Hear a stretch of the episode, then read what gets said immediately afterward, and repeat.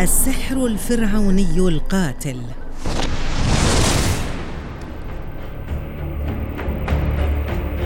الحضارة الفرعونية مليئة بالألغاز والأسرار. فلا أحد يعلم كيف بنيت الأهرامات ولا أحد يعلم ما الهدف من وجود أبي الهول. ولكن وعلى ما يبدو هذه المعالم ليست هي فقط ما يشتهر به الفراعنة بل هناك أمر أخطر وأشد فتكا وهو السحر السحر الفرعوني الأسود. يمكن القول إن السحر في مصر القديمة بدأ منذ عصور سحيقة جدا أي أنهم عرفوا السحر قبل الكتابة التي عرفوها قبل خمسة آلاف ومئتي عام. وصراحه نحن لا نعرف الساحر المصري الأول. لكننا نعرف من كانت الطبقة التي كانت تعنى بهذا الأمر. الكهنة المرتلون هم من اختصوا بممارسة السحر الفرعوني. اللافت في الأمر أن طبيعة وماهية سحرهم لم تكن وهما على الإطلاق. لم يصطنعوا سحرا بهدف إيهام المشاهد بأمور ليس لها وجود بل على العكس تماما. وصل سحرة الفراعنة إلى علوم ما وراء الطبيعة أو بمعنى آخر إلى الميتافيزيقيا. السحرة الفراعنة كانوا يستطيعون استجلاب قوى خفية توجد حولنا فكان التحكم بقوى ما بعد الطبيعة علما سريا لا ينقله السحرة إلا بعهود ومواثيق محددة جدا ولا يمكن نشرها لعوام الناس.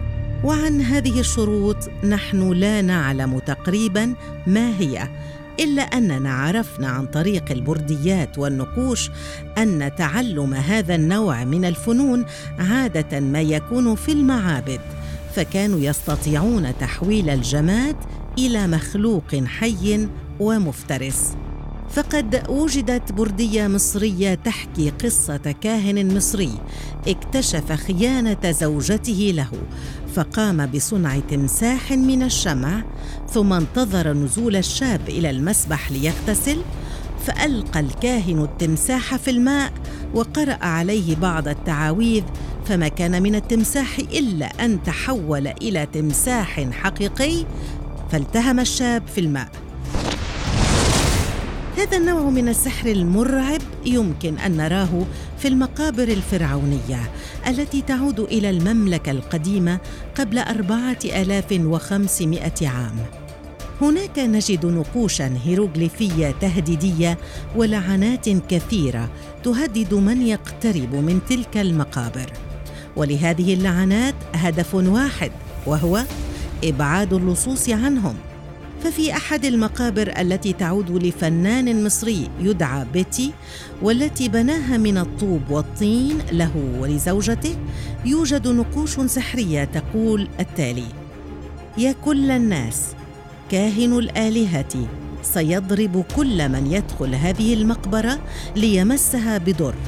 وكل من يفعل شيئا ضدها سوف تلتهمه التماسيح وتفترسه أفراس النهر في المياه والثعابين والأسود في الأرض.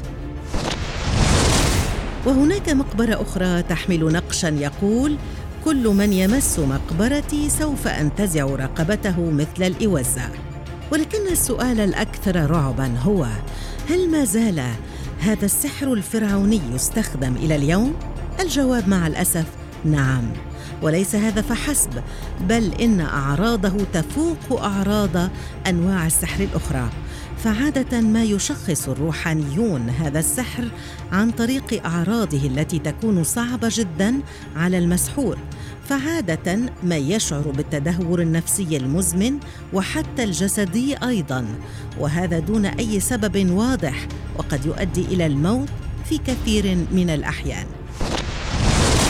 عموما السحر الفرعوني ذو شهرة واسعة وطقوس غريبة ومخيفة خاصة اللعنات التي تؤدي إلى الموت بشكل مفاجئ. وإلى اليوم لم يزل صيت هذا النوع من السحر مخيفا جدا ولهذا يمكن أن يعد من أحد الأساطير المرعبة والعلم عند الله.